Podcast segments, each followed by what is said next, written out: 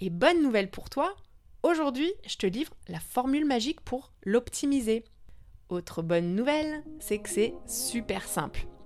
La rentabilité, c'est une question et deux options. Bonjour, je suis Nathalie et tu écoutes le podcast Business of Yoga. Si tu veux créer la carrière épanouissante dont tu rêves et optimiser tes revenus liés à ton activité, tu es au bon endroit. Je partage ici les ressources et les inspirations rythmées par des interviews de spécialistes qui ont contribué à faire croître ma propre activité. Bref, le guide que j'aurais rêvé qu'on me donne quand je me suis lancée dans l'entrepreneuriat il y a seulement quelques années. Je synthétise pour toi les outils que j'ai appris via des guides simples et accessibles. Et si tu passes à l'action grâce à une technique, un conseil ou une idée, alors c'est gagné. Tu peux suivre l'actualité du studio sur kind.yoga et pour un max d'infos sur les programmes et les lancements de notre école, abonne-toi au podcast dans la description de l'épisode. Bonne écoute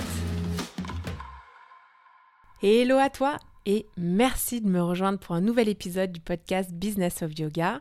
J'ai le plaisir d'ouvrir mon premier programme de coaching et si tu m'écoutes depuis un moment et que mes podcasts sont utiles mais que tu as envie en fait d'un accompagnement dans ton projet entrepreneurial, c'est le moment. Et si quelque chose te dit que tu as envie d'en savoir plus, j'organise un webinaire sur Zoom le mercredi 18 octobre à 10h. Et dans ce webinaire, je te donnerai 6 conseils pour réussir une carrière dans le yoga. Et c'est un petit peu le best-of de ce que je partage dans ce podcast. Et puis, je te présenterai mon programme en détail. Tu peux t'inscrire dès à présent avec le lien dans la description de l'épisode. C'est gratuit et je réserve d'ailleurs un bonus très intéressant à la fin de ce webinaire qui, je suis persuadée, va beaucoup te plaire. Aujourd'hui, j'ai eu comme un flash grâce à une auditrice qui m'a laissé un message adorable sur Instagram. Et cette auditrice, elle ouvre son studio dans trois semaines dans la Drôme. Et elle avait une question très intéressante sur un point de rentabilité de son entreprise et ça m'a donné l'idée de partager ce sujet, donc merci à elle. En tant qu'entrepreneur, on est en permanence tiraillé entre l'envie de délivrer une expérience exemplaire en respectant notre éthique, tout en étant quand même capable de sortir une rentabilité sur notre projet. Et souvent, c'est difficile parce qu'on doit faire des compromis. Oui, les ressources, elles sont pas illimité pour la majorité des entreprises et donc il faut arriver à composer avec les éléments qui nous entourent pour trouver justement ce point d'équilibre.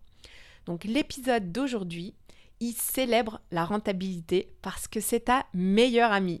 Et oui, ta meilleure amie. Alors, ok, j'entends déjà que tu vas me dire que tu n'es pas un actionnaire impitoyable qui ne pense qu'à la croissance et à l'accumulation de richesses. Ne t'inquiète pas, tu le verras, c'est pas du tout le sujet. Mais je veux faire passer un message important sur la rentabilité. Si tu n'as pas de studio, peut-être que tu es indépendant ou indépendante, mais peut-être aussi que tu travailles pour un studio en tant que prestataire de service, partenaire ou employé. Tu es peut-être même élève.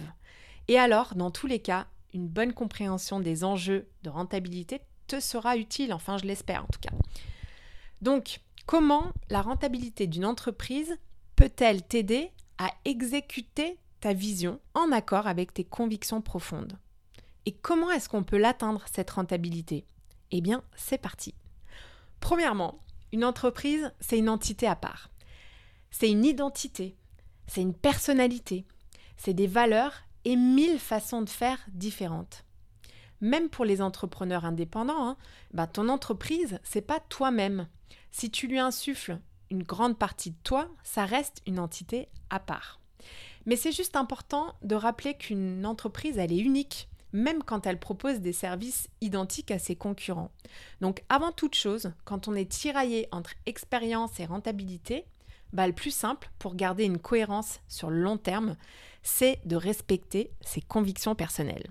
Ça va t'aider à faire les bons choix pour ton entreprise en accord avec ta propre éthique. Donc quand un problème va survenir ou que tu devras faire un choix stratégique, eh ben, tes convictions intuition seront comme ta boussole qui t'indiquera la direction à prendre. Ok, donc revenons à la question de la rentabilité. Je voudrais juste que tu l'envisages en fait comme la santé globale de ton entreprise. C'est elle, en fait, qui va te permettre de vivre. C'est elle qui va te permettre de payer des salariés si tu en as. Et c'est elle qui va te permettre d'investir et peut-être même redistribuer une partie des bénéfices. Et là, bien sûr, je ne parle pas forcément que de distribution des bénéfices pour toi. Ça peut aussi très bien être la capacité à redistribuer pour financer un projet de l'économie sociale et solidaire. D'ailleurs, bah, même les associations, hein, elles doivent être en bonne santé parce que c'est la condition sine qua non pour porter et exécuter les projets. Donc, si je simplifie un petit peu, la rentabilité, si elle n'est pas au rendez-vous, l'entreprise est en mauvaise santé et n'est pas viable. Dans une association, on va pas parler de rentabilité, hein, évidemment, mais c'est le même principe. Si les dons, par exemple, sont inférieurs au coût, l'association ne peut fonctionner. Donc, où est-ce que je veux en venir? Eh bien, c'est que ton entreprise, elle doit être rentable et en bonne santé. Point. Si c'est pas le cas les premières années, pas de panique, mais à terme, tu dois l'atteindre la ligne d'arrivée. Donc pas de stress au début, hein. tant que tu peux subvenir à tes besoins ou réinvestir dans ta boîte, c'est bien. Mais la réalité, c'est que si ton entreprise n'est pas rentable, tu devras la fermer. Sinon, c'est ce que j'appelle un panier percé. On veut pas ça. Hein. Donc après, ce que je trouve intéressant de souligner, c'est qu'à partir du moment où la rentabilité est atteinte, eh ben, c'est la stratégie de l'entreprise qui dicte la feuille de route. Et c'est là que tes convictions, elles entrent vraiment en jeu. C'est là que tu peux t'éclater et prendre des décisions en accord avec tes valeurs. Et rentabilité ne veut pas forcément dire toujours plus de croissance année après année. Ce qui est cool, c'est que ta vision, bah, elle compte. Bien sûr, ton entreprise, elle est créée dans le but de réaliser des activités commerciales ou des services pour générer des revenus. Mais je crois que philosophiquement, et c'est ma vision aussi d'ailleurs, de nombreuses entreprises sont en train de s'affranchir un petit peu de ce toujours plus de profit, toujours une croissance constante. Ce qui compte au final, et surtout pour les petites entreprises sans investisseurs externes, c'est la rentabilité qu'on a vue et la pérennité en trouvant un équilibre à 360 entre les profits de sa boîte, l'épanouissement des partenaires de l'entreprise, hein, c'est-à-dire les clients, les employés, les profs, les fournisseurs, et puis le lifestyle personnel de l'entrepreneur. Le strict minimum, c'est de se situer en dessus du seuil de rentabilité et après, accepter que son activité, elle peut varier d'une année à l'autre. Dit concrètement, si une année je gagne un peu moins que celle d'avant, mais que cet équilibre et ce seuil restent garantis, il ben, n'y a pas de problème majeur. L'entreprise est en bonne santé et d'une année à l'autre, l'activité peut varier, c'est tout à fait normal. Tant que je peux payer les charges et les employés, il n'y a pas de danger. Réaliser des profits, bien sûr, c'est l'objectif, parce que les profits sont au service de ta vision. Et c'est toi qui décides ce que tu vas en faire. C'est ta responsabilité entièrement. Certains, ils peuvent tout garder pour eux, d'autres en redistribuent une partie, certains réinvestissent. C'est vraiment up to you et tes actionnaires évidemment si tu en as. Ce que je veux dire, c'est que c'est le reflet de ta vision en fait, ta boîte. C'est le reflet de tes convictions. Donc, ok, si tu t'es accroché jusqu'ici, tu sais maintenant pourquoi c'est important d'être rentable. Et si tu l'es, en tout cas je te le souhaite, célèbre-le et commence à créer et exécuter ta vision. Tu commences à me connaître, j'ai préparé une petite trame pour t'aider à atteindre la rentabilité dans ton entreprise et à la développer. C'est un gros boulot et justement, dans mon programme de coaching, on travaille en détail sur tous ces points. Ok, on l'a vu, la rentabilité est ta meilleure amie, on l'a dit. C'est elle qui te permet de t'éclater dans ton projet entrepreneurial et d'exécuter ta vision. C'est la clé en fait de la liberté. Et bonne nouvelle pour toi, aujourd'hui, je te livre la formule magique pour l'optimiser. Autre bonne nouvelle, c'est que c'est super simple. La rentabilité, c'est une question et deux options. Oui, une question et deux options. J'espère que j'ai éveillé ta curiosité. Allez, je lâche le morceau. Donc la question c'est quel chiffre d'affaires est-ce que je dois faire pour couvrir intégralement mes coûts? Cette question, c'est la question du seuil de rentabilité. Une fois que tu as franchi ce seuil, c'est tout bonus en gros et tu es libre de créer. Ton entreprise est en bonne santé et tu peux faire rayonner ta vision et tes convictions. Donc, quel chiffre d'affaires est-ce que je dois réaliser pour être au point mort, en gros, avant de pouvoir passer la première? On veut évidemment éviter la marche arrière, hein, tu l'as compris. Tu sais que j'aime bien les métaphores, alors tu n'as pas besoin de rouler un cinquième sur tout le chemin non plus. C'est ok d'être en première quand tu franchis les côtes un peu rudes là et les aléas de la vie, les crises, et ensuite tu peux prendre une vitesse de croisière, accélérer, ralentir au rythme du chemin de ta boîte. Mais tu ne peux pas rester au point mort. Tu ne peux pas rester juste sur le seuil de rentabilité, ni rouler en marche arrière trop longtemps, et donc perdre de l'argent. Tu l'as compris. Ok, donc la question, c'est de définir où se situe ce point mort à l'échelle de ton chiffre d'affaires et savoir à partir de quel moment, en fait, tu commences à gagner de l'argent. Ensuite, je l'ai dit, dans la formule magique, il y a deux options. C'est simple comme bonjour. Option numéro 1, augmenter ton chiffre d'affaires. Option numéro 2, réduire tes coûts. Mais oui, c'est tout. ça paraît presque enfantin, mais c'est comme ça. Donc, quelques pistes pour augmenter le chiffre d'affaires. Eh bien, tu vas mettre en place des stratégies pour attirer des nouveaux élèves, fidéliser les clients existants et diversifier tes sources de revenus. À l'échelle d'un studio ou d'un professeur de yoga, quelques axes principaux peuvent être par exemple de diversifier les offres de cours. Tu peux proposer d'autres variétés ou des thématiques ou encore des niveaux si tu es ultra spécialisé comme chez Kind par exemple. Ensuite, tu peux aussi travailler sur tes tarifs et développer des packages de cours ou des abonnements pour générer une base de revenus récurrent ou du chiffre d'affaires sur le plus long terme. Je pense aussi aux cartes cadeaux par exemple. Tu peux aussi créer un programme en ligne. Je le rappelle, hein, grosse opportunité sur le e-learning dans les 10 années qui viennent et c'est absolument pas trop tard. Donc là, il y a vraiment une très très grosse opportunité. Tu peux mettre en place des workshops ou des formations où le prix unitaire il est un peu plus élevé qu'à l'ordinaire, donc c'est très intéressant. Mais on n'a pas toujours besoin d'aller chercher des nouvelles choses, des nouveaux clients. On peut aussi complètement décider d'optimiser et de fidéliser l'existant avec par exemple un service client exemplaire, euh, avec euh, une stratégie marketing bah, qui prend soin de sa base en essayant d'offrir en permanence euh, de l'intérêt pour eux.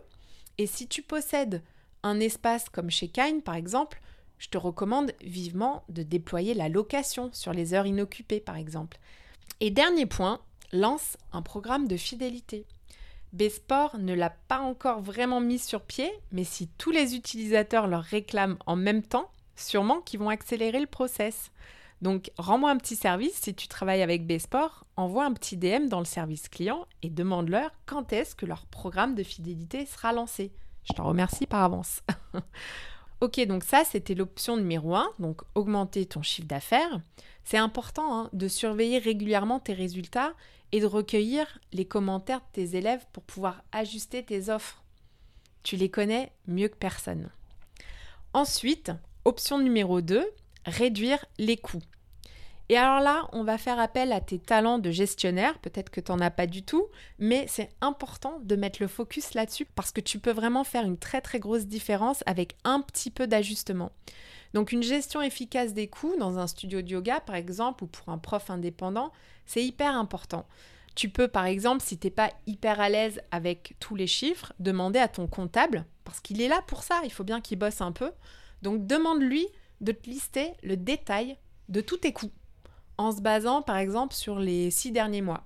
Toi, ça te prend juste un email à envoyer et en fait, tu vas vite comprendre toutes tes charges. Euh, tu vas pouvoir les observer. EDF, loyer, salaire, frais divers et variés, URSAF et tout le tralala. Hein. Donc prends-les poste par poste et vois où est-ce que tu peux réduire et couper sans, bien sûr, diminuer la qualité de tes services. Et oui, parce que je peux enlever, moi par exemple, à l'échelle d'un studio, la société de ménage, mais bon, personnellement, je préfère actionner et faire un petit peu plus de chiffre d'affaires pour pouvoir me le permettre plutôt que de réduire des postes importants et compromettre ma vision et le service que j'ai envie d'apporter à mes clients. Ensuite, une fois que tu as tes coûts, bah, je te conseille vraiment de faire un budget annuel pour pas dépenser sans savoir ce qui va se passer. Tu peux aussi renégocier les contrats hein, avec tes fournisseurs et tes clients. Donc, option 2, réduire les coûts. Et oui, la gestion efficace des coûts, c'est vraiment un élément clé de succès à long terme, que tu sois studio ou prof. Si tu gardes un œil vraiment attentif sur tes dépenses, en essayant d'avoir ce, cet état d'esprit où tu veux toujours optimiser et améliorer, tu peux vraiment faire une grosse différence dans ta rentabilité. Pour conclure, la rentabilité est une notion de gestion absolument fantastique et centrale quand on est à son compte. Et la beauté de cette notion, c'est que c'est pour moi le facteur de succès numéro un. Parce que la rentabilité de ton entreprise, elle est synonyme de bonne santé. Et en franchissant le seuil, tu accèdes à l'opportunité de créer ta vision et de vraiment t'éclater. Tu peux choisir le lifestyle que tu veux et qui te ressemble. Et on ne parle pas de rentabilité toujours plus haute, toujours plus haute ici. Non. Pour prendre mon exemple, la rentabilité idéale de mon entreprise, eh ben c'est celle qui me permet de me verser bien sûr un salaire confortable, qui paye mon emprunt et qui me laisse aussi de la marge pour les loisirs, les vacances et euh, tout ce que j'ai envie d'offrir à mes enfants et à mes proches. Mais c'est aussi la rentabilité qui me permet d'aider ceux qui en ont besoin. C'est aussi elle qui me permet de continuer l'expansion de mon projet avec Kind. Et c'est aussi elle qui me permet de vivre la vie que j'ai envie de vivre. Si tu veux de l'aide, rejoins mon programme de coaching en groupe qui démarre en novembre pour 4 mois. On va écrire tout ça noir sur blanc ensemble si tu en as envie. Allez, c'est la fin. J'espère que cet épisode t'a fait réfléchir à quelque chose pour ta propre activité. Quel est ton seuil de rentabilité? Et surtout, quelle est la vie que tu veux vivre, toi, grâce à ton entreprise? Est-ce qu'un déclic ou une idée a émergé dans ton esprit? Si oui, alors c'est à ton tour de jouer et comme d'habitude, je te souhaite une très très belle journée. Merci d'avoir écouté cet épisode. J'apprécie tout particulièrement les retours et les commentaires sur ce qui t'a été utile ou non. Laisse-moi un petit mot et une note si cet épisode t'a plu. Le must, c'est de partager ce podcast avec une personne à qui ça pourrait être utile. Ça fait vraiment une énorme différence pour mon travail que tu prennes ce temps. Je te donne rendez-vous la semaine prochaine et d'ici là, suis ton intuition et prends une action qui te rapprochera un pas de plus vers ce pourquoi tu es là.